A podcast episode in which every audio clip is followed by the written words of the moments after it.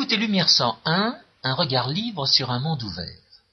Aujourd'hui, François Guillaume et moi-même, Georges Lannes, vous proposons une émission qui va en partie récapituler un certain nombre d'émissions que nous avons fait depuis maintenant. Non, euh, pas des émissions pour récapituler, ce sont des découvertes. J'allais y venir. Dont on a éventuellement rendu compte lors des émissions précédentes, mais il y en a une dont on n'a jamais parlé. Et c'est justement l'occasion de, montrer que, toutes ces découvertes procèdent d'un principe commun, qui dans la première mise en œuvre a été faite par Pascal Salin en 1997, et qui pourrait donner lieu à de nouvelles découvertes, puisque justement on a l'occasion d'en exposer une de plus. Mais je parlais de récapitulation afin d'insister sur euh, l'homogénéité des émissions qu'on a faites et qui peuvent euh, sembler à certains auditeurs euh, disparates.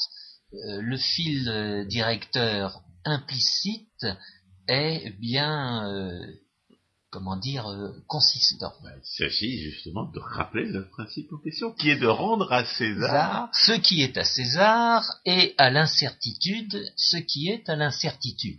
Alors, cette façon de s'exprimer va paraître euh, barbare. Eh bien, en fait, c'est l'objet de l'émission des portes ouvertes, mais comme ça, dans la plupart des cas où on a constaté du charlatanisme en économie, euh, les, les, économistes, nous avons eu l'occasion de nous rendre compte qu'ils se trompaient, et d'autres ont aussi eu cette occasion, eh bien, euh, c'était des gens qui ne tiraient pas correctement les conséquences de fait que tout le monde reconnaît, et que tout le monde reconnaît même expressément dans la profession. En l'espèce, il s'agit de dire que les effets de l'incertitude sont dus à l'incertitude, et que les effets de ce qui n'est pas l'incertitude, eh bien, ne sont pas dus à l'incertitude. Malheureusement. On pourrait, on pourrait, on pourrait encore évoquer, quand je faisais des cours Paris 5, je dessinais un, un, petit, un, petit, personnage casqué qui était, euh, qui était euh, Monsieur de la Palisse. Il était censé représenter Monsieur de la Palisse. Il disait que la théorie économique c'était des lapalissades. Eh bien, on commence par une lapalissade et, après ça va être beaucoup moins évident parce que euh, parce que les conséquences de, cette, de ces lapalissades là ont été méconnues jusqu'à présent.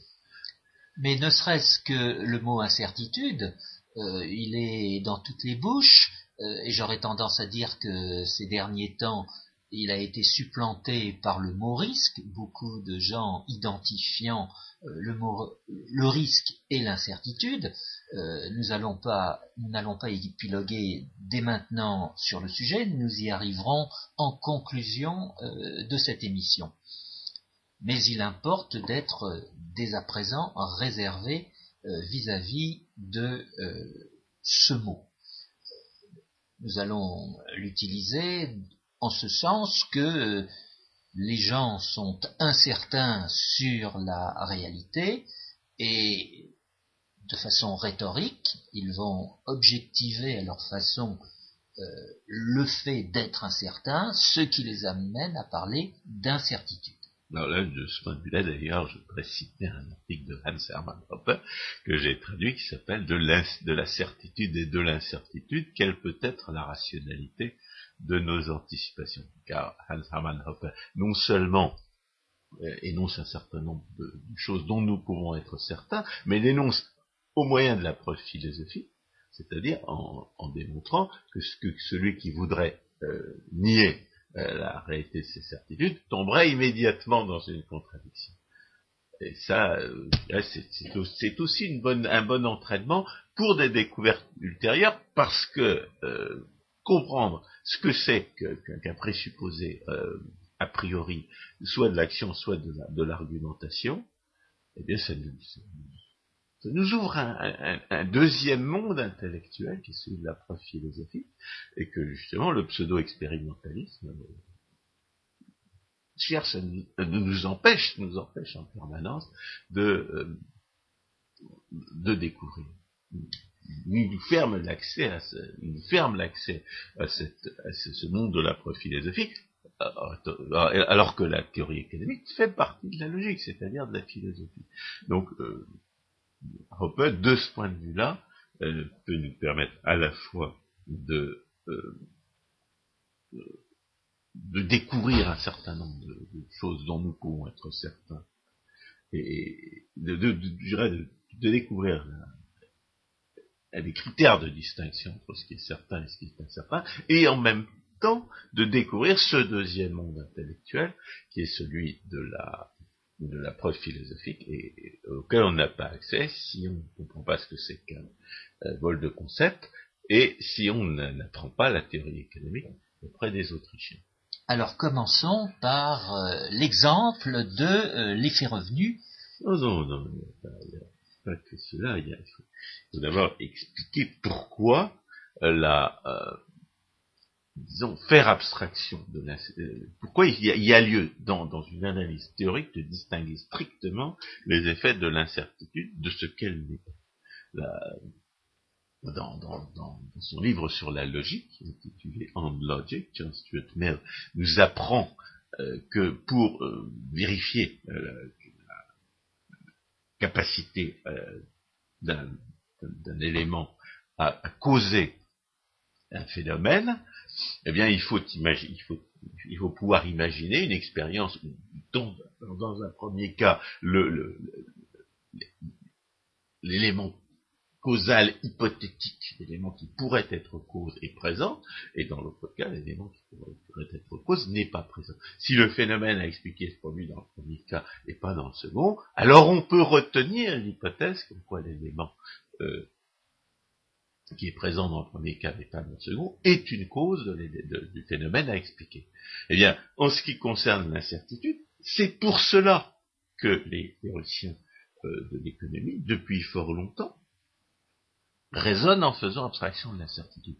Euh, c'est une euh, en, démontrant la loi de Bitur-Camembert, je me suis finalement rendu compte que cette démarche-là n'était pas seulement licite, mais nécessaire, et, tout simplement parce que euh, c'est comme ça, et pas autrement, que l'on peut euh, identifier les effets euh, prévisibles de, contraintes supposées connues au départ, des contraintes matérielles ou des contraintes institutionnelles, des, réalités qui, qui, font obstacle à l'action et, qui, qui d'ailleurs donnent de ce fait naissance à des jugements de valeur qui, euh, qui, traduisent la rareté des, euh, des objets dont on peut disposer, ces, euh, ces, contraintes et les jugements de valeur qui leur sont associés constituent un élément de la théorie économique, pas, le seul, et, c'est une ce a ce que nous avons fini par comprendre à la fois en démontrant Bitur Camembert et en réfutant euh, la, les divagations de Maurice Allais contre le libre-échange, c'est que c'est euh, euh, dans ces conditions-là, faire abstraction de l'incertitude, c'est la seule manière de d'identifier correctement les effets des choix institutionnels dont il s'agit de justement de prévoir les conséquences si on, si on fait des, si on, si on prétend analyser la réalité sans faire abstraction de l'incertitude, eh bien, on va se retrouver à faire ce que font, ce que font tous ceux que nous allons réfuter euh, maintenant, c'est-à-dire attribuer aux contraintes institutionnelles des effets qui sont exclusivement ceux de l'incertitude. Et réciproquement, éventuellement, c'est la faute, c'est la faute de chance, alors qu'en réalité, c'est la faute à telle ou telle contrainte institutionnelle. Mais le, sophisme le plus courant, et, celui dont la, réfutation nous, permet de faire le plus de découvertes, consiste à attribuer aux contraintes institutionnelles des effets qui en réalité ne sont dus qu'à l'incertitude.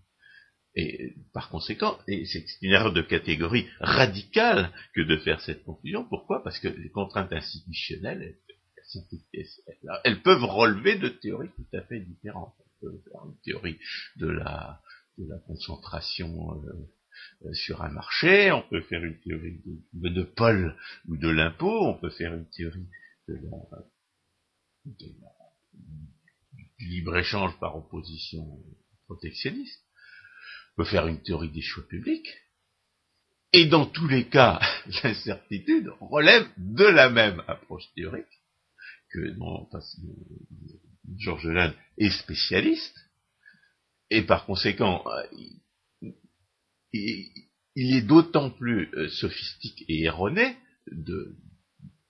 d'associer l'étude des effets de l'incertitude à, l'étude de telle ou telle contrainte institutionnelle ou, physique. la, la, la, distinction est absolument nécessaire. Et je suis obligé de faire un, bien coup pas à cette occasion, parce que, en tant qu'économiste autrichien, euh, la première, première chose qu'on apprend, et peut-être même que chez les, théoriciens de la, du processus de marché, euh, on, on, en est resté là même si Rothbard finalement fait beaucoup d'analyses en termes d'équilibre qui, euh, qui, font en réalité abstraction de l'incertitude dans ses, dans ses écrits théoriques. Euh, l'économiste autrichien, qu'est-ce qu'il apprend à faire quand il devient économiste autrichien? Il apprend à critiquer une approche qui, qui fait abstraction de l'incertitude parce que elle ne correspond pas à la réalité. Elle, elle, elle, on ne peut absolument pas observer de situation qui ne soit pas incertaine.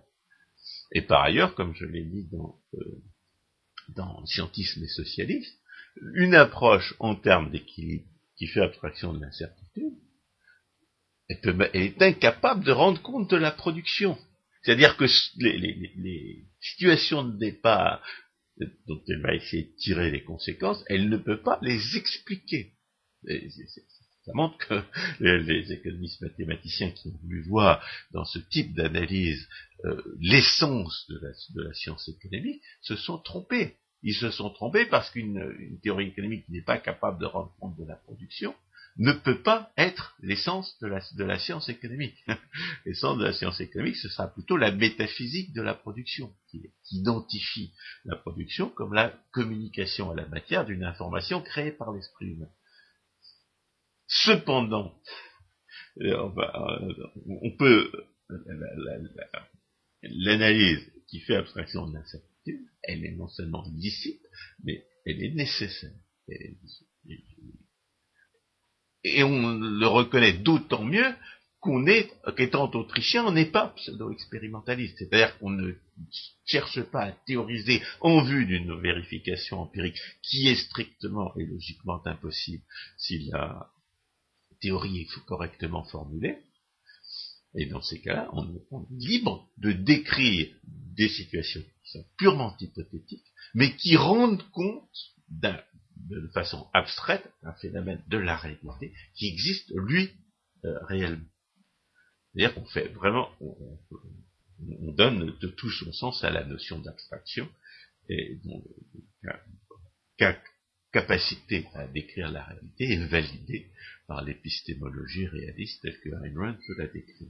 Alors, récapitulons, euh, récapitulons les, euh, quatre euh, découvertes dont nous avons déjà parlé, et, rajoutons-y la, cinquième. les quatre découvertes dont nous avons déjà parlé, c'est la réfutation par Pascal Salin de l'effet revenu en 1997. La deuxième, c'est la réfutation par Georges Lannes des externalités. Je ne sais pas, je sais pas à partir de quand il a commencé à me seriner que les externalités n'existaient pas. Je dirais que c'est au début des années 2000. Troisième réfutation, ma réfutation de, Maurice Allais, attribuant au libre-échange des pertes qui logiquement ne, peuvent pas lui être imputées. Et la quatrième euh, démonstration, c'est la démonstration de Bitur Camembert, qui prouve justement dans, un contexte hypothétique qui fait abstraction de l'incertitude, que les destructions causées par la redistribution politique sont strictement égales à, euh, l'ampleur des, richesses qu'elles volent. C'est une égalité comptable dans, dans les conditions de cette abstraction-là. Alors, la cinquième, euh, cinquième euh, découverte qu'on a pu faire jusqu'à présent en, en apprenant à distinguer clairement ce qui est un effet des contraintes supposées connues au départ et et de l'incertitude respectivement, c'est que les, euh, c'est un sous-produit de la démonstration de Bitur-Camembert qui tient encore une fois à l'impossibilité d'un profit certain, c'est que les politiques économiques ne peuvent avoir les effets qu'on en attend que par hasard. C'est-à-dire que jamais, il est tout aussi impossible d'associer aux politiques économiques les effets qu'on en attend, qu'il est, impossible d'associer un effet revenu aux, variations de, prix. Les politiques économiques ne peuvent jamais avoir les, effets qu'on leur, prête. Si, elles ont les effets qu'on leur prête, c'est uniquement un produit de l'incertitude. Ça n'est pas dû aux contraintes particulières que ces politiques instituent. Voilà. Alors c'est peut-être une, découverte plus importante que la loi de Bitur Camembert, dans la mesure où les économistes savaient déjà que l'intervention de l'État en tant que telle euh, est purement destructrice, et où l'égalité de Bitur Camembert, finalement, euh, même si elle constitue une innovation, euh, eh bien, a, une valeur symbolique. C'est symbolique de savoir que que tout ce que les hommes de l'État volent, finalement, sera détruit, d'une manière ou d'une autre, sous une forme ou sous une autre, à une occasion. Mais comprendre que les politiques économiques ne peuvent absolument pas avoir les effets qu'on en attend, ça, c'est peut-être encore un, peu, plus fort. On, va, donc développer cette récapitulation. D'abord, Pascal Salin démontre, démontrant que l'effet de revenu n'existe pas. Alors, euh, l'effet revenu, c'est un concept euh, qui a émergé euh, dans les premières analyses microéconomiques, au terme duquel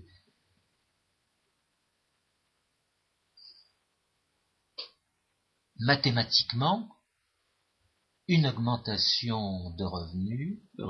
C'est une variation de prix ah, euh, oui, mais euh, l'effet lui-même, euh, il est, il est possible que une augmentation de prix, revenus va augmenter la demande de biens par les individus. C'est ça le, principe de, de l'effet de revenu. Cela étant, cet effet revenu a été euh, déduit de l'effet prix, il a été déduit mathématiquement en décomposant l'effet prix en deux effets, en deux composants, en deux composants l'effet de revenu et l'effet de substitution. L'effet de revenu s'articule donc au revenu donné en hypothèse, tandis que l'effet de substitution s'articule à un concept introduit euh, comme paramètre qui est ce qu'on dénomme la courbe d'indifférence. Et euh, cette courbe d'indifférence est censée représenter toutes euh, les situations que peut connaître l'individu et auquel il va donner euh, la même valeur. Bien. Et il est supposé implicitement que l'individu peut passer d'une situation à l'autre, substituer une situation à l'autre, comme ça, sans coup, par un coup de, baguette magique. De fait, dans la perspective autrichienne, les courbes d'indifférence n'existent pas, Pascal Salin explique dans cet article, revient dans cet article sur euh, l'inexistence des courbes d'indifférence. L'individu n'a que des préférences. il exprime une préférence. C'est que, les, courbes d'indifférence ne représentent rien qui existe. Exactement. Elles présupposent quelque chose qui en réalité n'existe pas, c'est-à-dire euh, que l'individu connaîtrait toutes ces toutes ces réactions, elle connaîtrait à l'avance toutes ces réactions possibles aux variations, de, dans, au changement dans les circonstances de son action. Exact. Or, cette connaissance, s'il ne l'a pas, il découvre à chaque instant euh, ce qu'il préfère et ce qu'il ne préfère pas. Il, il, pense à chaque instant à des, contraintes différentes et, euh, la, la, notion de cours de cours d'indifférence n'est qu'une glose sur l'inconnaissable et sur l'inexistant en réalité. Mais, oh, oh, Mais c'est pour ça que j'avais utilisé le, mot paramètre et je l'avais distingué, euh, le mot paramètre pour euh, euh, parler de la courbe d'indifférence et je l'avais distingué du revenu, qui lui aussi est d'un point de vue mathématique un paramètre, mais la différence c'est que le revenu a quelques connotations concrètes alors que la courbe d'indifférence n'a strictement aucune connotation concrète. Et pour lui en donner une, il faut se raccrocher, comme vient de le faire François, à la notion d'action, mais cette notion d'action est refusée justement, par la théorie. L'erreur fondamentale consiste à ne pas raisonner en termes d'action, et, par conséquent à ne pas se rendre compte que qu'une analyse en, termes d'effet de, de revenus ne distingue pas l'avant et l'après. Euh, il faut rappeler que la, que la, l'enjeu, l'enjeu qui a conduit Pascal Saint à découvrir euh, que, les, que l'effet de revenu n'existait pas. Parce que moi j'avais été confronté euh, quelque temps auparavant à une situation où, où j'aurais pu découvrir que l'effet de revenu était un, était un, sophisme, et où je, n'ai, où je ne l'ai pas fait parce qu'il n'y avait pas d'enjeu finalement. Je, je, c'est pas de, de, de trouver quelque chose euh, d'assez important pour valoir la peine qu'on y investisse un peu de réflexion. C'était euh, un texte de Bertrand Le Ménissier où celui-ci discutait les effets des allocations familiales et où il raisonnait sur il, raisonnait en disant plus les plus les gens sont riches et moins ils ont d'enfants. Si les hommes de l'État subventionnent la, production d'enfants, eh bien, euh, ça va ça va, conduire les gens, ça va déplacer les contraintes de budget des gens, ça va les rendre plus riches, et en conséquence, eh bien, l'effet de revenu dû à cette accroissance de richesse va compenser l'effet de substitution euh, euh, constitué par la subvention à la production des enfants. L'inconvénient de ce type de raisonnement, c'est qu'il suppose que les, gens peuvent à la fois avoir un enfant supplémentaire et ne pas l'avoir. Bon, alors j'en étais resté à, l'idée que, l'analyse était fausse, mais j'avais pas compris pourquoi elle ne l'était pas. J'avais pas, compris qu'il fallait absolument cesser de raisonner dans, des conditions intemporelles, de raisonner euh, sur la, et de raisonner sur la euh, sur la euh, euh, sur la sur l'action humaine en tant que que confrontée à un avenir plus, ou moins plus ou moins incertain. Alors, quel est l'enjeu pour Pascal Salin? L'enjeu pour Pascal Salin, c'est dans un dans une polémique avec un socialiste méchant, avec un, nazi social qui veut voler les riches pour, euh, disons, instituer la justice sociale, mais aussi pour ménager la, cupidité des socialistes cupides, euh, prétendre que ça va augmenter les recettes euh, de l'État. L'enjeu, c'est de démontrer que l'augmentation des impôts décourage les gens de produire et peut conduire à une baisse de la euh, des recettes fiscales, ce que d'ailleurs tout, tout, le monde reconnaît aujourd'hui aux États-Unis, puisque euh, récemment le, régime communiste frauduleusement installé au pouvoir euh, a, décidé de maintenir les, les, les taux d'imposition réduits institués en 2002 par reconnaissance du fait que la qui devait, qui devait qui était caduque à la fin de l'année dernière, et qui, par reconnaissance du fait que qu'on augmentait les taux d'imposition, on risquait bien de réduire les, recettes fiscales. Donc on est bien dans, c'est ce que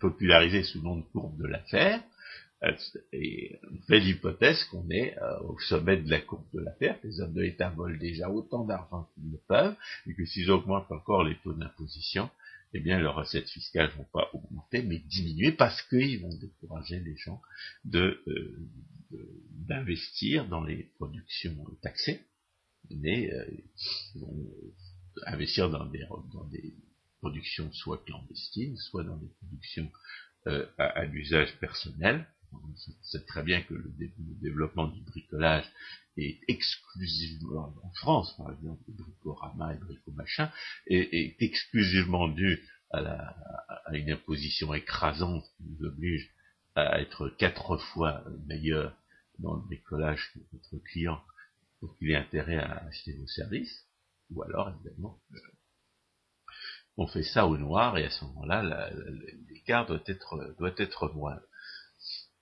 Donc, euh, ce que l'enjeu de la, discussion avec euh, Pascal Salin, c'était avec le, socialiste méchant Piketty, qui doit faire parler de lui en ce moment, parce qu'il il revient avec son nazisme social. Euh, il est récemment passé à la télévision.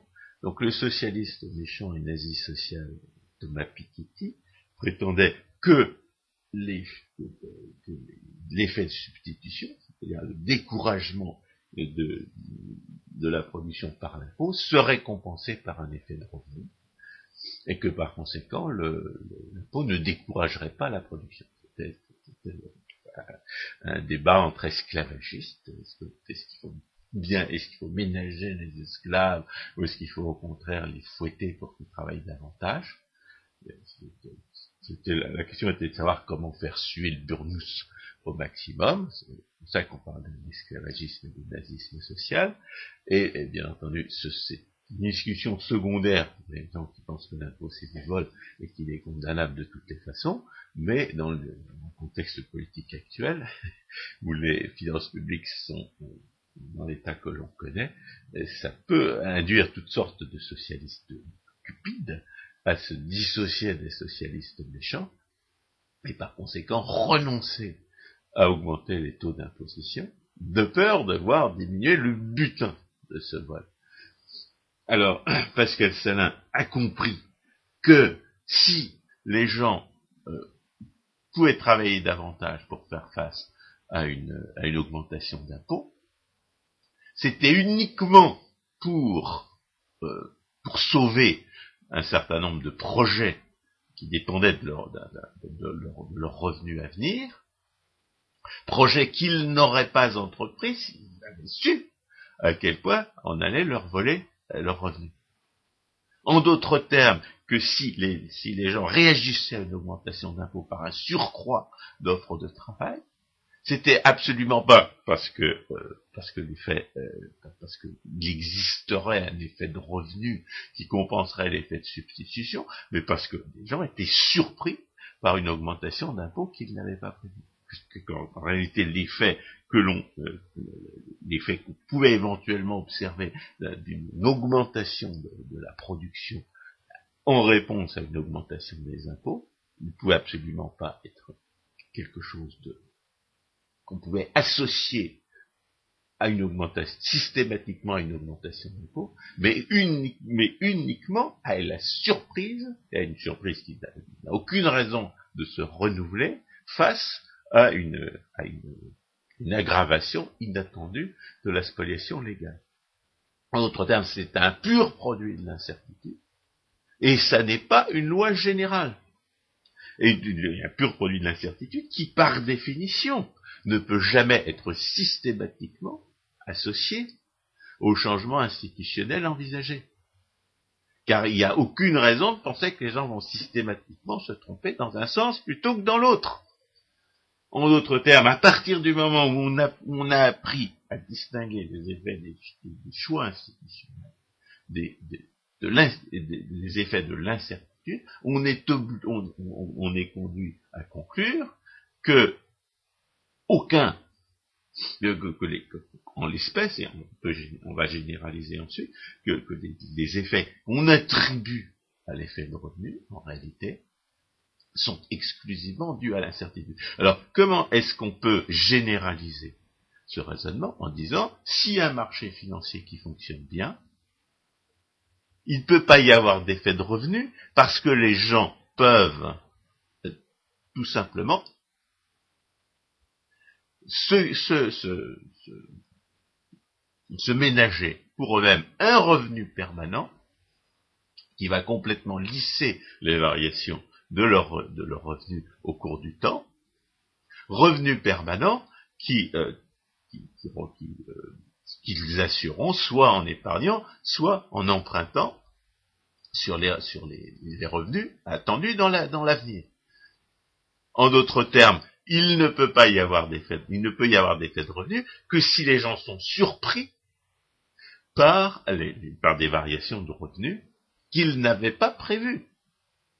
S'ils ne, s'ils, s'ils ne subissent pas de, de, pertes ou de gains inattendus qui les conduisent à, changer euh, l'idée qu'ils se font de leurs revenus à venir, il n'y a aucune raison pour que les variations de leurs revenus changent leur comportement. Et c'est pour ça qu'on peut prouver définitivement que l'effet de revenu n'existe pas. L'effet de revenu n'existe pas parce que ce qu'on appelle l'effet de revenu n'est qu'un produit de l'incertitude et par conséquent ne peut pas, ne peut jamais être systématiquement associé aux événements soit euh, politiques, soit marchands, qui sont censés, dans, dans l'interprétation antérieure, qui, sont censés leur donner naissance. Ces choix, ces changements institutionnels ces changements marchands ne sont pas en eux-mêmes la cause de, ce qu'on appelle l'effet retenu, ce qui la cause de ce qu'on appelle l'effet retenu, ou de ce qu'on interprétait auparavant comme un effet de retenu, c'est euh, uniquement l'incertitude. Donc, quitte, quitte à euh, vouloir euh, décomposer l'effet pris en, en, deux faux effets, effet de substitution et effet revenu, eh bien, il importerait de décomposer cet effet pris selon cette double dimension que vient de dire François Guillaume, la dimension de la réalité et la dimension de l'incertitude, la, dimension de la surprise, autrement dit encore, la dimension des anticipations qui ne sont pas rationnelles. Pour emprunter euh, cette expression d'anticipation rationnelle à euh, certains keynésiens euh, de la décennie 1980. J'ai jamais très bien compris pourquoi c'était les keynésiens qui avaient inventé cette notion, qui réfute le keynésianisme. Exactement.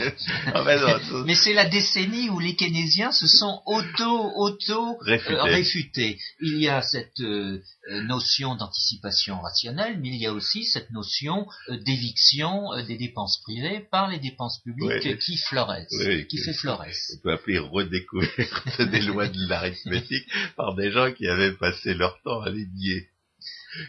Exactement alors deuxième deuxième euh, découverte tue à cette, euh, cette nouvelle euh, compréhension, plutôt à cette détermination à attribuer à l'incertitude ce qui est mieux à l'incertitude et, de manière à distinguer ce qu'on ne lui doit pas, les externalités n'existent pas. On a fait toute une émission qui s'intitulait euh, l'absurde théorie des prétendues externalités. Qu'est-ce que c'est qu'une externalité? C'est une, une, variation de ma, de ma, satisfaction qui est due au fait que, que quelqu'un d'autre fait, fait avec, avec sa propriété quelque chose qui me plaît ou qui ne me plaît pas.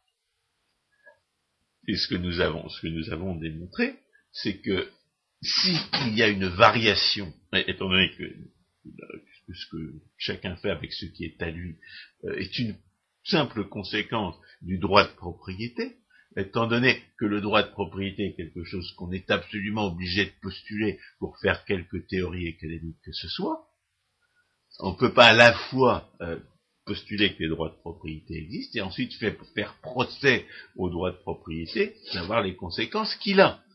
il n'y a, absolument aucune anomalie à ce que les droits de propriété et les conséquences qu'ils ont dans une, dans une théorie qui postule leur existence et parce qu'il peut pas, peut absolument pas faire autrement.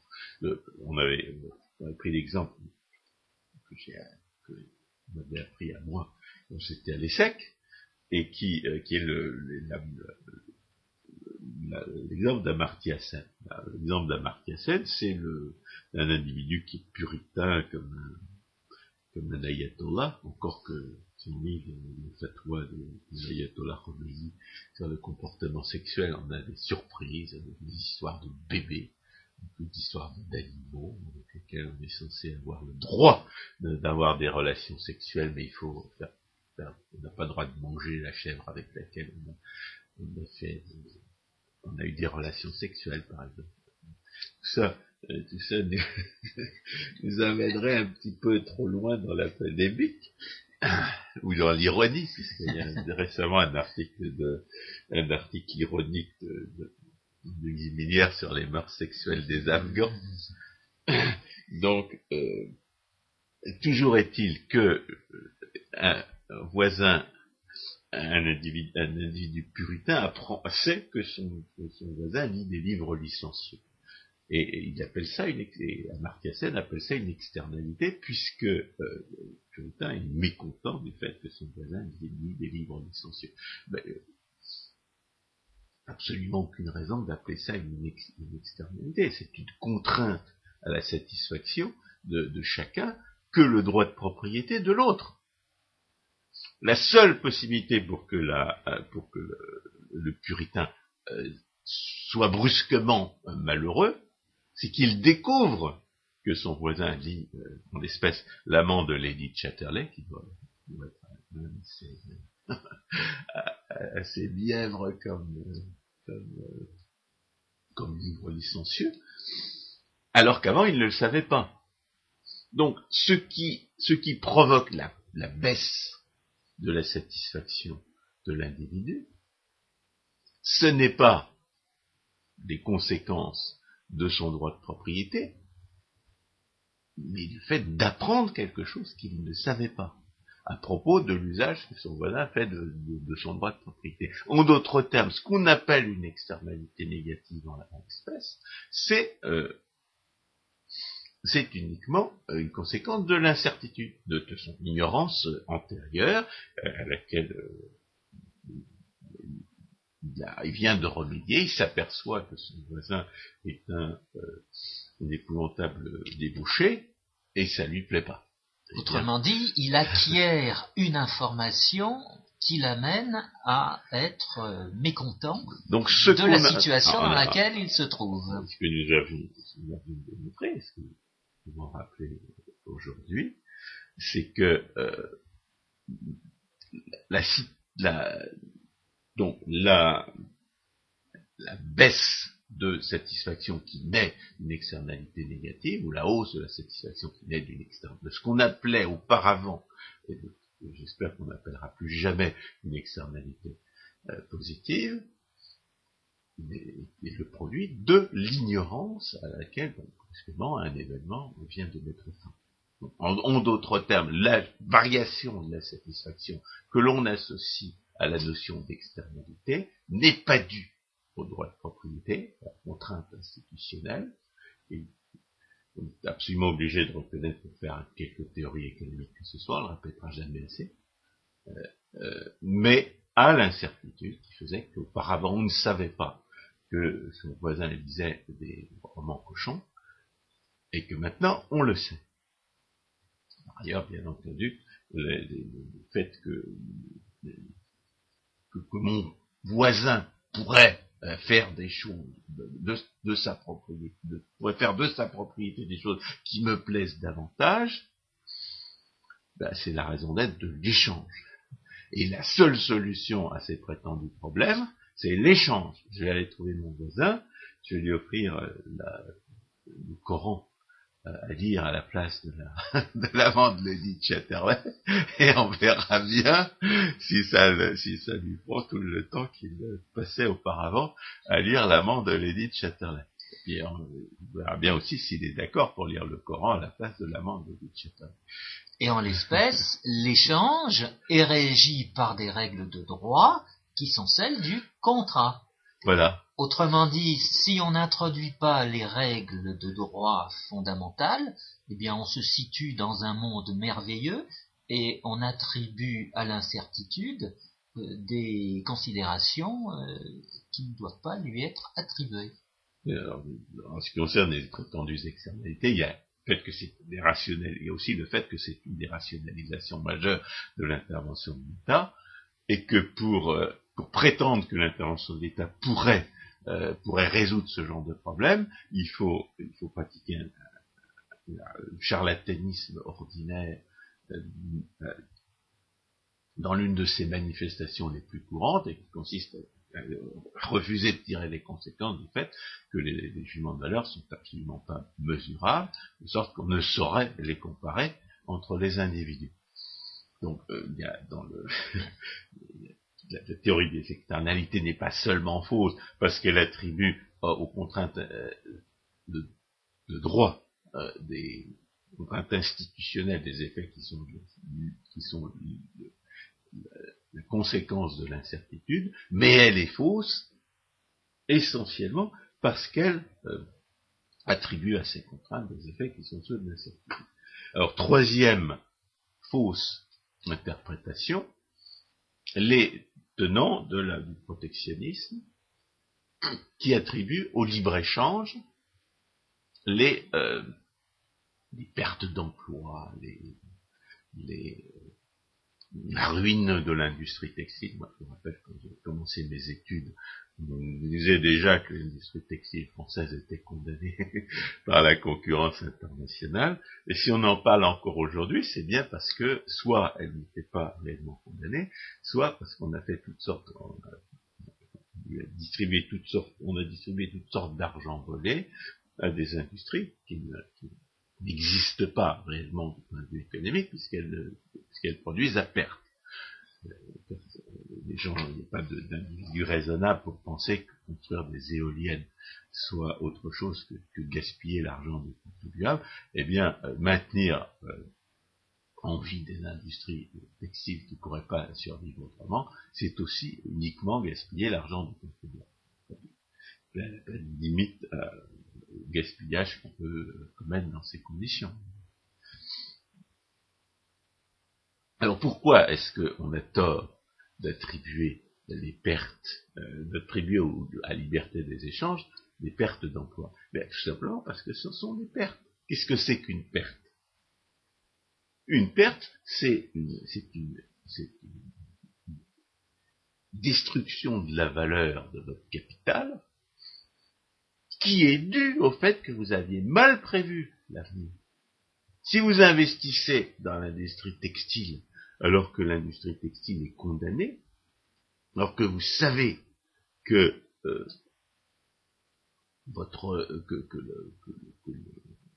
la production textile n'est pas rentable dans les conditions euh, à venir du marché, c'est pas un investissement, c'est de la consommation. Vous décidez donc, parce que vous aimez l'industrie textile, parce que vous avez un attachement sentimental à l'industrie textile, ou au fait que les gens qui y travaillent pratiquent ce métier-là, vous décidez de subventionner une activité qui n'est pas productive. Ce n'est pas de l'investissement, c'est de la consommation. Si vous prenez ça pour un investissement, c'est que vous croyez que c'est rentable, alors que ça ne l'est pas. Et si vous croyez que c'est rentable parce que ça n'est pas, c'est une erreur de prévision. C'est parce que vous êtes un mauvais entrepreneur que vous avez investi là-dedans. Ou alors vous êtes le, pseudo-entrepreneur qui pseudo-investit dans la spoliation légale et qui espère bien que les hommes de l'État vont le subventionner, soit par de l'argent volé aux contribuables, soit par des interdictions d'importer des, des produits concurrents.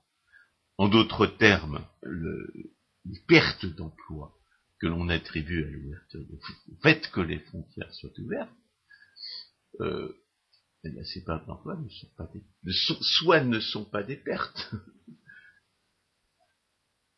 soit sont exclusivement dues à l'incertitude. Autrement dit, le, libre-échange et les pertes qui lui sont imputées euh, s'articulent à la fois à cette mauvaise analyse de l'effet revenu, à ce faux effet revenu supposé, et aussi aux externalités. Oui, euh, il faut, faut peut-être pas mélanger. Si, parce que dans un cas, dans un cas, euh, l'entrepreneur, comme vous venez de le dire, François Guillaume, qui considère que l'industrie textile, pour reprendre l'exemple, est une bonne industrie, eh bien, va s'efforcer malgré tout de faire vivre euh, cette euh, industrie. Il croit savoir qu'il s'en tirera et finalement, il ne pourra pas. Bien. Mais ça, c'est une erreur, c'est une erreur de prévision. Nous y sommes. Et autre cas de figure, il n'a pas l'information. Il, est, il reste dans sa ville, euh, il vit sur le passé, il ne cherche pas à s'informer, il ne cherche pas à avoir l'information, jusqu'au jour où l'information lui tombe entre les mains par hasard, et à ce moment-là, c'est trop tard. Oh, trop tard, c'est un mauvais entrepreneur, de toute façon. Oui, mais, là, ce que je vois pas, c'est la nécessité de, de, mêler à cette analyse qui était assez est assez simple, euh, des considérations d'effet de revenu. si, parce qu'il y a deux façons. Euh, on est passé de l'effet revenu qui fait intervenir l'incertitude et euh, les externalités qui font davantage intervenir cette information qui du jour au lendemain vous tombe dessus. Et euh, justement, euh, on, va on, va y arriver en conclusion. Pour l'exposer, ce qui compte, c'est de comprendre que, ce, que les, les pertes qu'on non attribue au choix institutionnel ne sont pas dues à ce choix institutionnel, mais au fait du changement que constitue l'ouverture des frontières. Ce changement on peut, on, peut pas toujours en prévoir tous les effets. Et il faut pas oublier que si les frontières, que si on doit ouvrir les frontières, c'est parce qu'elles étaient déjà fermées. Et que ce qui est, ce qui existe au départ, c'est qu'il n'y a pas d'obstacle aux échanges. En d'autres termes, l'innovation dangereuse, c'est pas l'ouverture des frontières, c'était la fermeture des frontières. Mm-hmm. Il y a, à mes, amis conservateurs, je dis que le protectionnisme est une dangereuse innovation qui date du XVIe siècle et que, euh, l'ouverture des frontières consiste essentiellement à revenir à la situation antérieure qui était euh, bien préférable.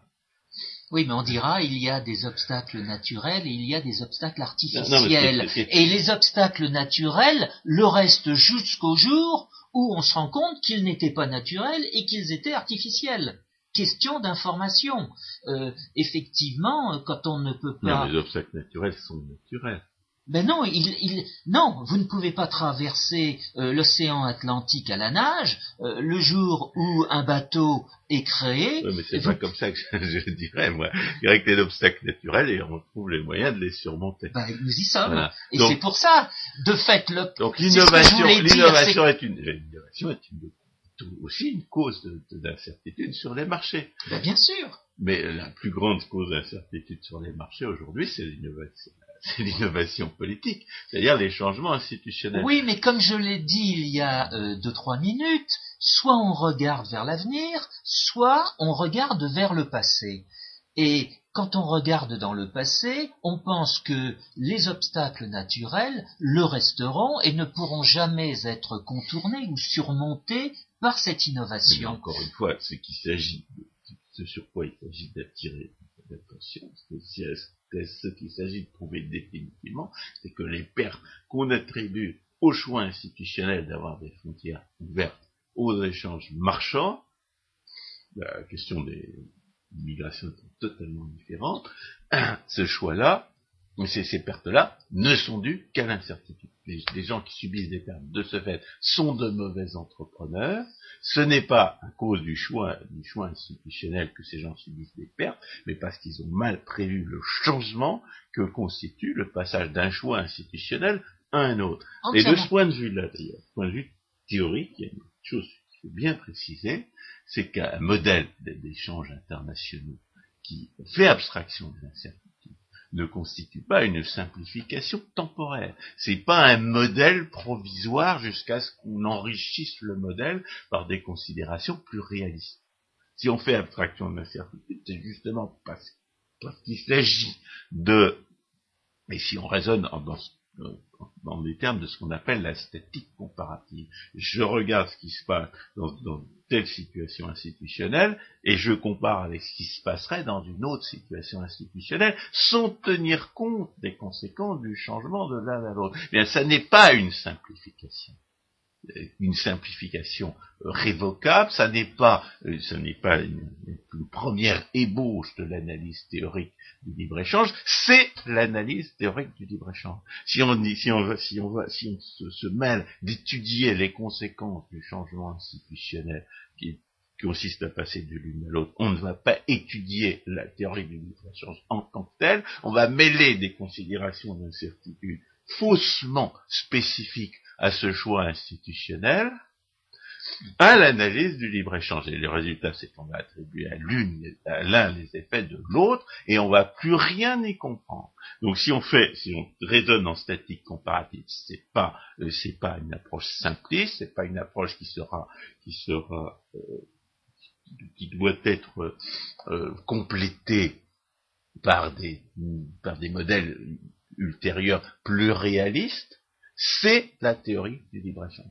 Et on peut faire la théorie du libre-échange que comme ça, et les gens qui reprochent à cette théorie d'être, à cette approche-là d'être simpliste, d'être trop partiel, de n'être pas assez réaliste, ces gens-là ne comprennent pas ce que c'est que d'étudier la théorie économique. Ils ne comprennent pas ce que c'est que de faire dans la théorie économique, et leurs conclusions sont euh, évidemment aussi confuses que leur, euh, que leur méthodologie.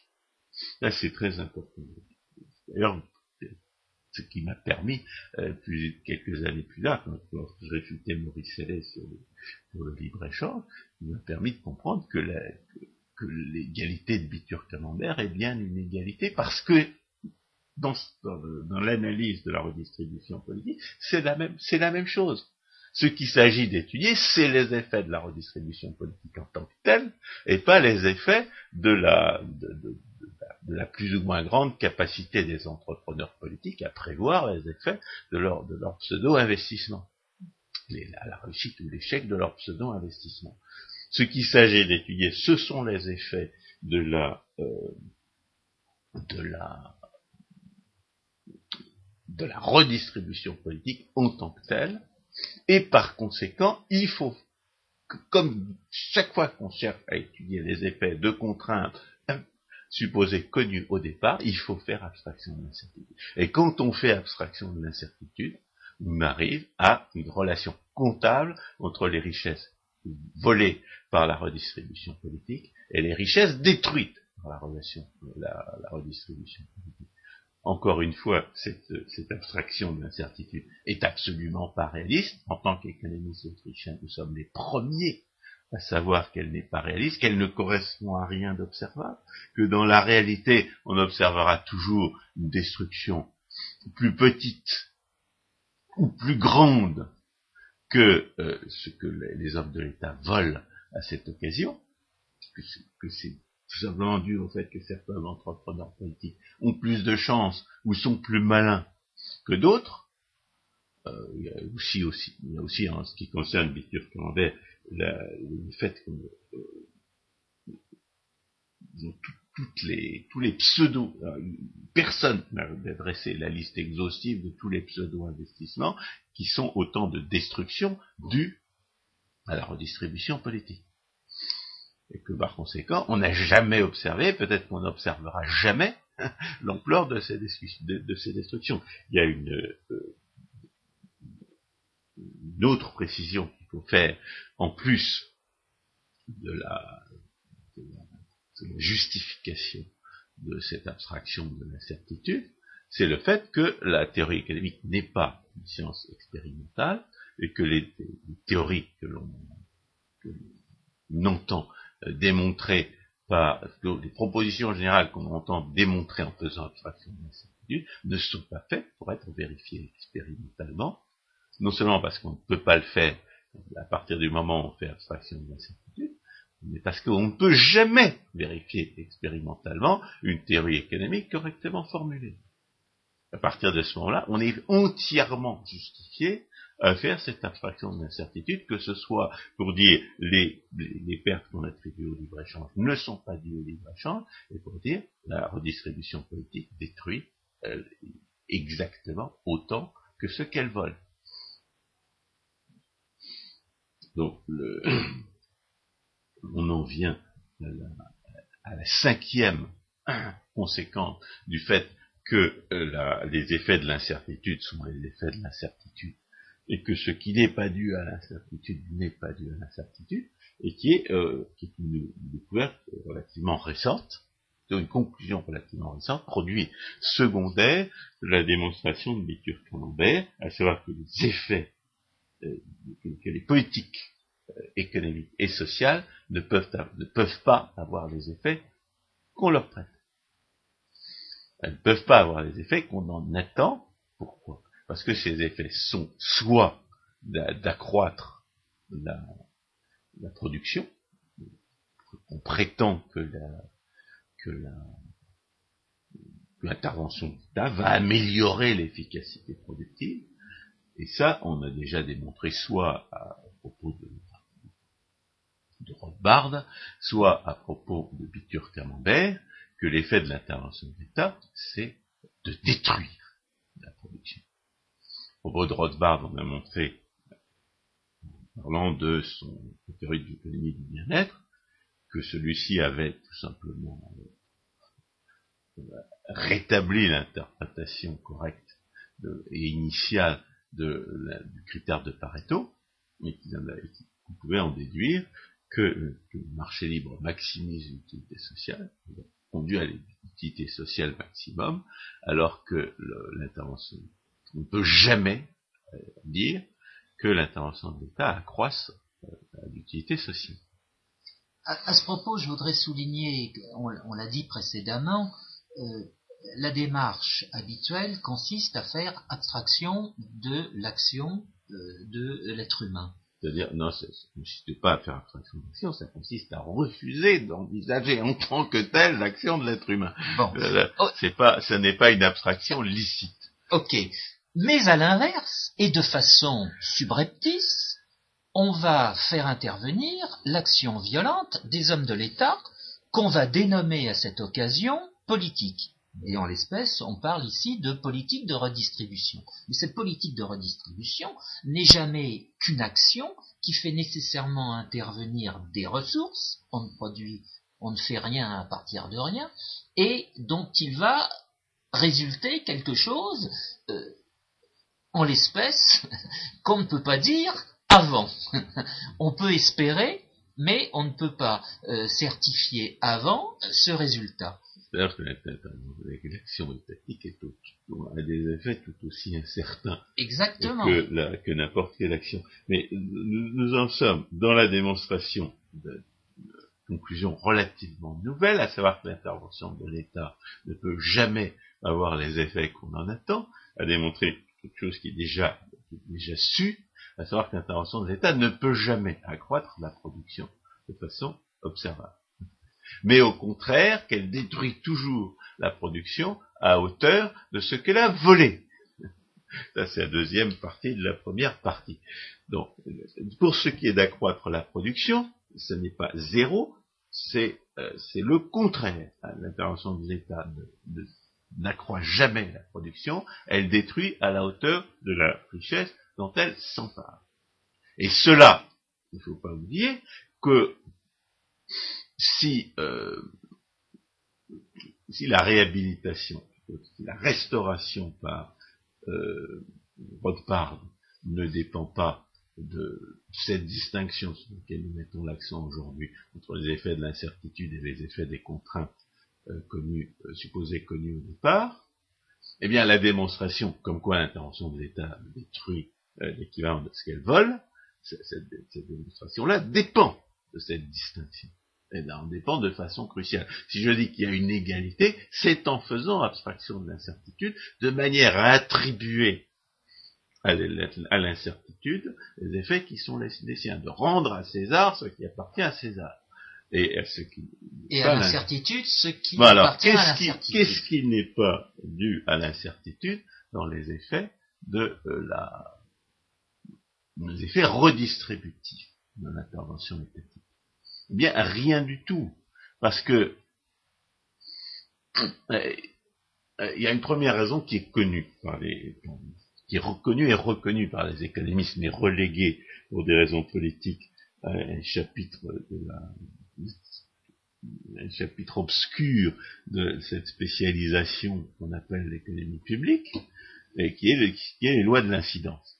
À partir du moment où ce ne sont pas les accords, euh, ce ne sont pas les contrats négociés, ce ne sont pas les institutions imposées par la violence qui déterminent qui, va subir la charge des impôts et qui va empocher le butin de ces mêmes impôts, mais le caractère spécifique à l'activité taxée ou subventionnée de la, des facteurs de production possédés par les uns ou par les autres, à partir du moment où la subvention à, l'art lyrique se retrouve forcément dans la poche des plus grands, euh, des plus grands chanteurs, à partir du moment où les subventions au transport se retrouvent dans la poche des propriétaires fonciers à proximité des lignes, à partir du moment où l'impôt sur les, prétendues cotisations sociales patronales euh, sont payées par les salariés, ça veut dire que la redistribution politique, une, une des la première raison pour laquelle la redistribution politique ne peut pas atteindre ses objectifs redistributifs, puisqu'elle n'arrive pas à voler ce qu'elle voudrait voler, que la loi est absolument impuissante à dire que c'est Tartampion et pas Trucmuche qui va subir le poids de l'impôt, et qu'elle n'arrive pas à, à enrichir ce qu'elle voudrait enrichir, puisqu'elle dit que c'est machin et non pas chose qui va empocher la réalité de la subvention. Donc, premier, pour ce qui est de ses effets euh, redistributifs, il y a un raisonnement économique qui est connu, qui est reconnu, et qu'on enseigne, et qui démontre que la redistribution politique ne peut pas atteindre ses objectifs en tant que tel. elle ne peut les atteindre que si l'individu taxé se trouve posséder les facteurs de production spécifiques à l'activité taxée, et si l'individu qu'on veut subventionner se trouve posséder les facteurs de production spécifiques à l'activité subventionnée. Autrement, niet. Alors, il y a il y a, mais il y a une deuxième raison pour laquelle la redistribution politique ne peut pas atteindre ses objectifs, et qui, est complémentaire de la démonstration, qui est produit secondaire et, une conclusion complémentaire de la euh, démonstration de Bitur-Camembert, c'est que lorsqu'on prend en compte la redistribution politique, il faut aussi prendre en compte, sous peine de commettre une, un sophisme anticomptable, il faut aussi prendre en compte les pseudo-investissements dans la spoliation légale qu'il a fallu entreprendre, qu'il a fallu faire pour obtenir cette redistribution politique.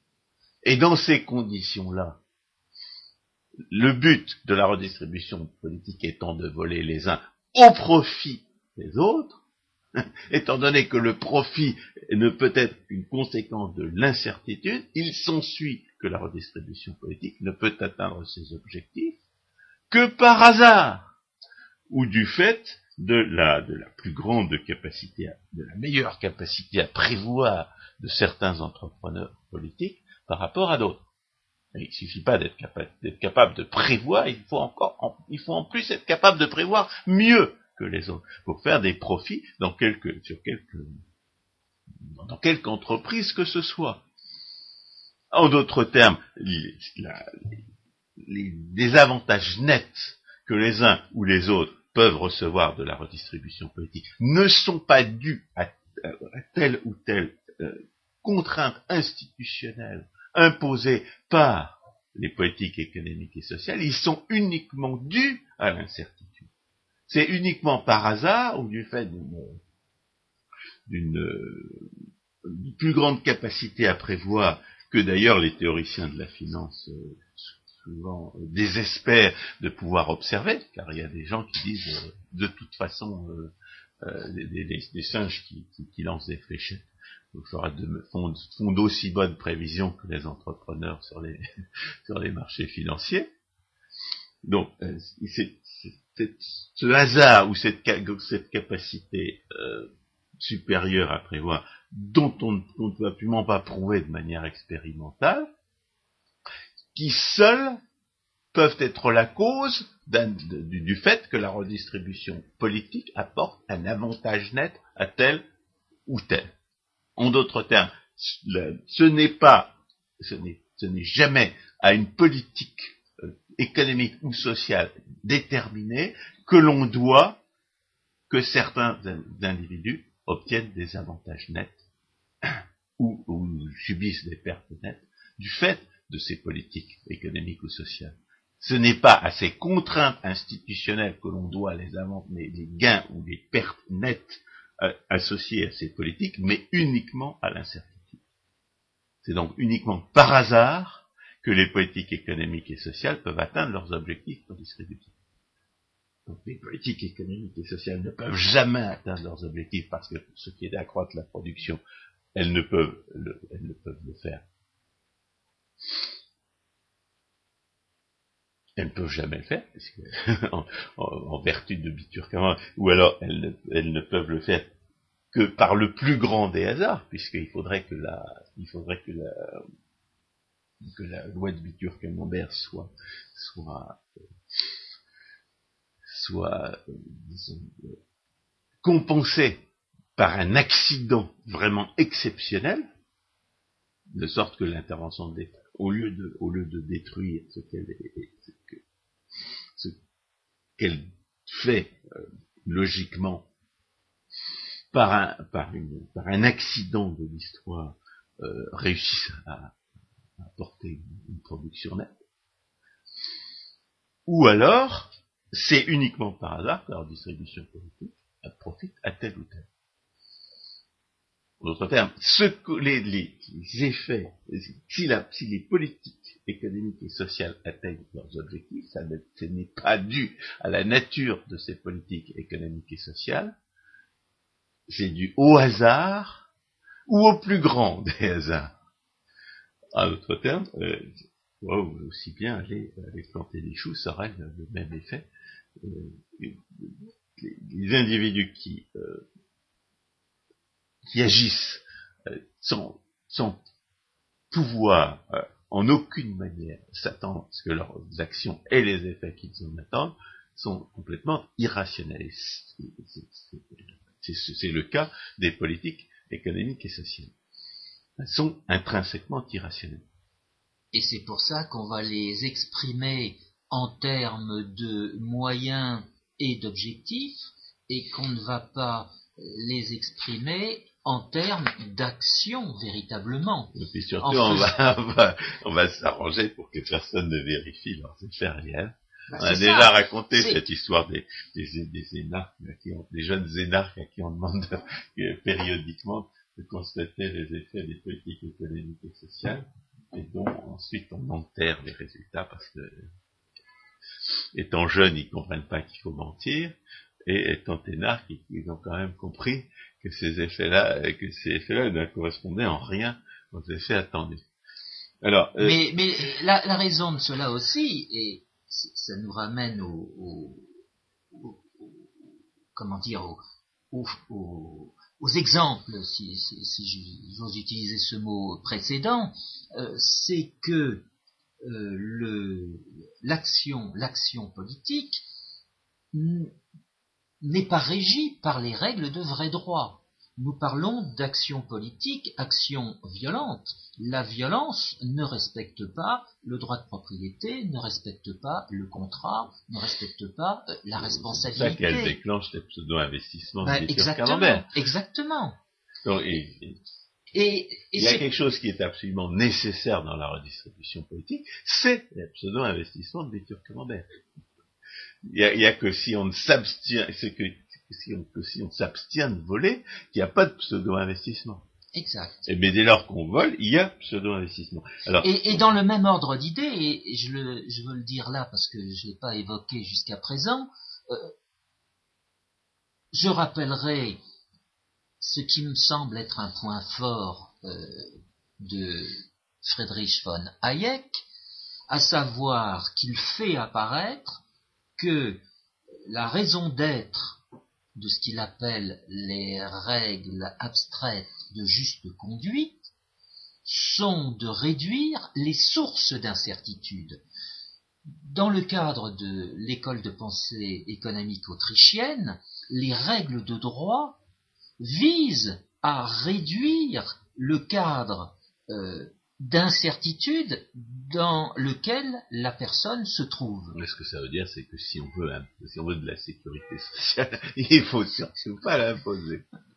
Déjà, et ça veut dire aussi que avec son action euh, violente, euh, l'État ou le groupe des hommes de l'État n'a pas de, je dirais, de, de borne il ne bénéficie pas. on l'a déjà dit. Oui, on l'a déjà dit. On l'a déjà dit à plusieurs reprises. L'incertitude que vous pouvez rencontrer sur un marché où personne ne vole personne est infiniment moins que celle qui naît de la violation des droits de propriété par les hommes de l'État. Exactement.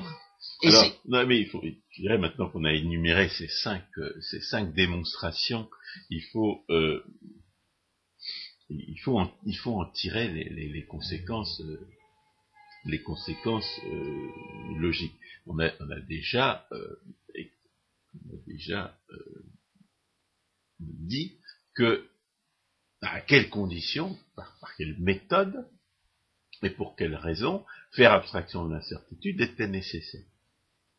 C'est justement pour pouvoir rendre à César ce qui lui appartient. Mais il y a une, une observation qu'on n'a pas encore faite, on a fait d'autres occasions, mais qu'il faut rappeler parce que et elle est pertinente dans ce contexte, c'est que la formalisation mathématique dont Georges Stigler disait qu'elle conduit nécessairement à de la bonne théorie économique, qu'est-ce qu'elle fait?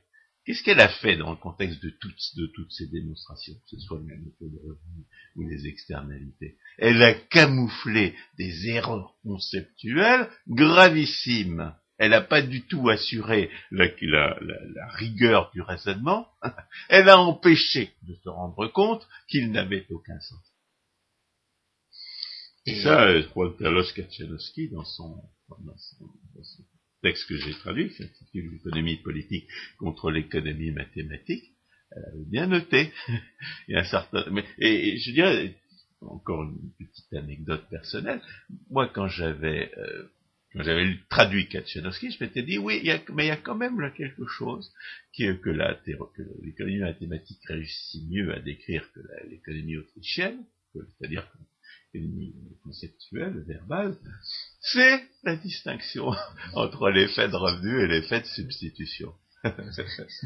c'est-à-dire que euh, le seul, le seul point sur lequel j'étais prêt à reconnaître que l'économie mathématique faisait mieux le travail de l'économiste que, que l'économie verbale, eh bien c'est justement le point où on peut observer a posteriori, c'est que l'économie mathématique camouflait une, erreur de raisonnement très importante. Pas très importante, je sais pas. oui, oui, exactement. si Pascal Sanon aura un jour le prix Nobel ou s'il l'aura pas. Oui. Mais, euh, étant donné, étant donné tout, tout ce que cette, cette, cette mise en œuvre du principe de, distinction du principe de rendre à César ce qui lui appartient et à l'incertitude ce qui, est à elle, et avec tout ce que cette, mise en, la mise en œuvre de ce principe permet d'observer, eh bien la, découverte de Pascal Salin acquiert une importance euh, plus considérable qu'elle ne pouvait sembler au départ. Même si, euh, peut dire qu'à certains égards, on aurait été capable de, découvrir le principe hein, nous-mêmes on peut dire que... j'ai pas, j'ai pas très bien, j'étais pas, quand, quand Pascal a publié sa, sa réputation, j'étais pas capable de la, de la reproduire. J'avais bien compris, j'avais bien compris le principe, mais j'étais pas capable de le redémontrer. C'est uniquement après avoir démontré Bitur Camembert que j'ai été capable de, de redémontrer Pascal Saint. Ce qu'il faut voir, c'est que, de fait, les, formalisation mathématique repose chaque fois sur un domaine des mathématiques qui a été choisi grosso modo euh, par hasard par euh, l'économiste en question, pour autant que c'est un économiste.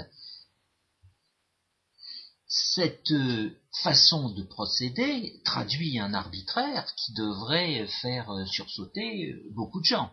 Ensuite, la mise en équation ou la mise en modèle euh, d'un certain nombre de notions économiques, d'un certain nombre de concepts économiques, eh bien, amène de fait à les couper euh, du cadre théorique dans lequel se trouve euh, ce concept. François Guillaume a, rappelé tout à l'heure que le revenu de euh, l'individu ne devait pas être de fait envisagé à l'instant T, mais devait faire aussi intervenir euh, l'avenir. Autrement dit, il devait faire intervenir le cycle des revenus. Et à partir du moment où vous avez mis en modèle le paramètre revenu, vous l'avez coupé de, de, ce cycle. En conséquence, vous avez dénaturé la, la véritable euh, définition du concept en question. J'ai évoqué la courbe d'indifférence, c'est pareil. On introduit la courbe d'indifférence au travers de, fonctions mathématiques d'utilité, mais qui font intervenir des hypothèses. qui sont d'autant de sur l'inconnaissable. Exactement. Donc, euh, on, se situe en fait dans une situation impossible. Ce que je voudrais dire, du point de vue, du point de vue de l'histoire des idées, qu'on est obligé de constater, c'est que ces cinq découvertes que nous venons d'énumérer, toutes ont été faites par des Autrichiens, par des économistes autrichiens. Or, ces, découvertes, en réalité, ne, sont pas propres à l'économie autrichienne, puisqu'il s'agit, il s'agit essentiellement de euh, d'éliminer d'un raisonnement qui fait abstraction de l'incertitude tous les, éléments parasites qui sont dus à l'incertitude. Donc c'est quelque chose que les économistes mathématiciens, que, les, que les Autrichiens critiquent pour le refus de tenir compte de l'incertitude, justement, auraient dû être capables de faire, et de faire beaucoup mieux, et bien plus tôt que les économistes autrichiens. Alors pourquoi est-ce que, et pourquoi est-ce que les économistes autrichiens le font? Parce que eux, ils savent ce que c'est qu'une abstraction, ils savent pourquoi on fait, on fait telle ou telle abstraction, et ils savent, ils savent les limites de telle abstraction. Quand on vit dans, une, dans, un, monde qui fait abstraction de l'incertitude, on n'est pas capable de sortir de ce monde. C'est le, le fameux, euh, métaphore du poisson qui du poisson rouge qui est dans le bocal, qui ne sait pas qu'il est, dans, est dans un bocal rempli d'eau. Il faut être capable de se placer en dehors de cette approche euh, qui fait abstraction de l'incertitude, de cette approche mécaniciste, de cette approche, euh, disons, presque quasiment déterministe, qui est celle des économistes mathématiciens, non seulement pour montrer qu'elle ne correspond pas périphérique à l'essence de la science, de la théorie économique, puisqu'elle est incapable de rendre compte d'un seul acte productif, mais en outre, pour se rendre compte que les, que, étant incapable finalement de rendre, de rendre compte de l'origine de ces postulats de, départ, elle introduit dans, cette, dans, son raisonnement des, éléments qui sont incompatibles avec ces postulats de départ. C'est cette incapacité, c'est cette incapacité à, critiquer l'abstraction euh, théorique qui les conduit à commettre des, erreurs et à contaminer une abstraction par des, euh, par des éléments qui en sont exclus euh, par hypothèse. Exact. Et réciproquement d'ailleurs, puisque dans, toutes ces abstractions théoriques, on est obligé de reconnaître l'existence des droits de propriété, et que font ces messieurs passer, à, passer à une certaine étape, généralement très, Dans les premières.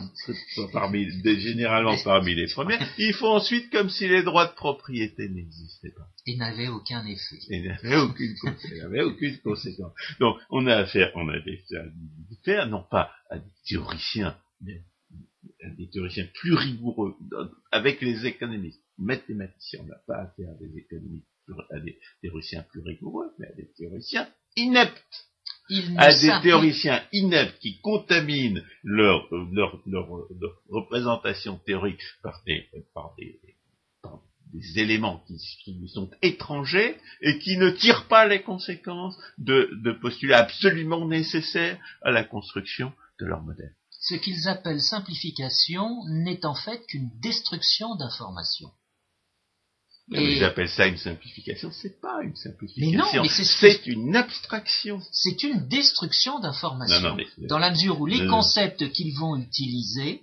C'est la destruction d'informations consiste à appeler ça simplification. Oui. ça consiste à, ne pas, à ne pas comprendre ce que c'est qu'une abstraction. si on veut étudier les effets de ce qui n'est pas l'incertitude, il faut exclure l'incertitude de la, de la représentation théorique. Et réciproquement, si on veut étudier l'incertitude, il faut l'étudier pour elle-même. Et pas l'associer à telle ou telle euh, politique ou à telle ou telle, situation de marché. L'incertitude, c'est l'incertitude, elle, a les mêmes caractéristiques générales en toutes circonstances. Oui, c'est-à-dire qu'elle procède de l'individu et elle, va et elle procède de l'action humaine. Elle est la condition de l'action humaine. Bien sûr toute façon, s'il n'y a pas d'incertitude, il n'y a pas d'action. encore une fois, encore une fois, il est absurde de dire que la théorie mécanique pourrait se réduire à une analyse mécaniciste, et en même temps, on voit, on voit que, cette, absurdité-là conduit à ne peut même pas être capable de mener à bien un raisonnement mécaniciste. Autrement dit, euh, il ne faut pas identifier l'incertitude à quelque probabilité que ce soit, il ne faut pas identifier l'incertitude à quelque écart-type ou variance euh, de distribution de probabilité. L'incertitude est, davantage à euh, manipuler en relation avec l'information, étant donné euh, l'état de connaissance de l'individu. Euh, l'information en l'espèce étant une augmentation de connaissances ou une réduction euh, d'ignorance, mais en aucune façon euh, assimilable à quelque probabilité que ce soit. Toujours est-il que ce soit comme comme dans les évangiles, si on a décidé d'attribuer à l'incertitude ce qui lui appartient, c'est justement pour étudier ce qu'elle, pour, préciser dans quelles conditions il y a lieu d'étudier correctement ce qu'elle n'est pas. François Guillaume, merci beaucoup. Je pense que dans nos prochaines émissions, maintenant que nous avons exposé ces distinctions, nous pourrons les utiliser dans d'autres cas de figure. François Guillaume, merci. Chers auditeurs, à une prochaine fois.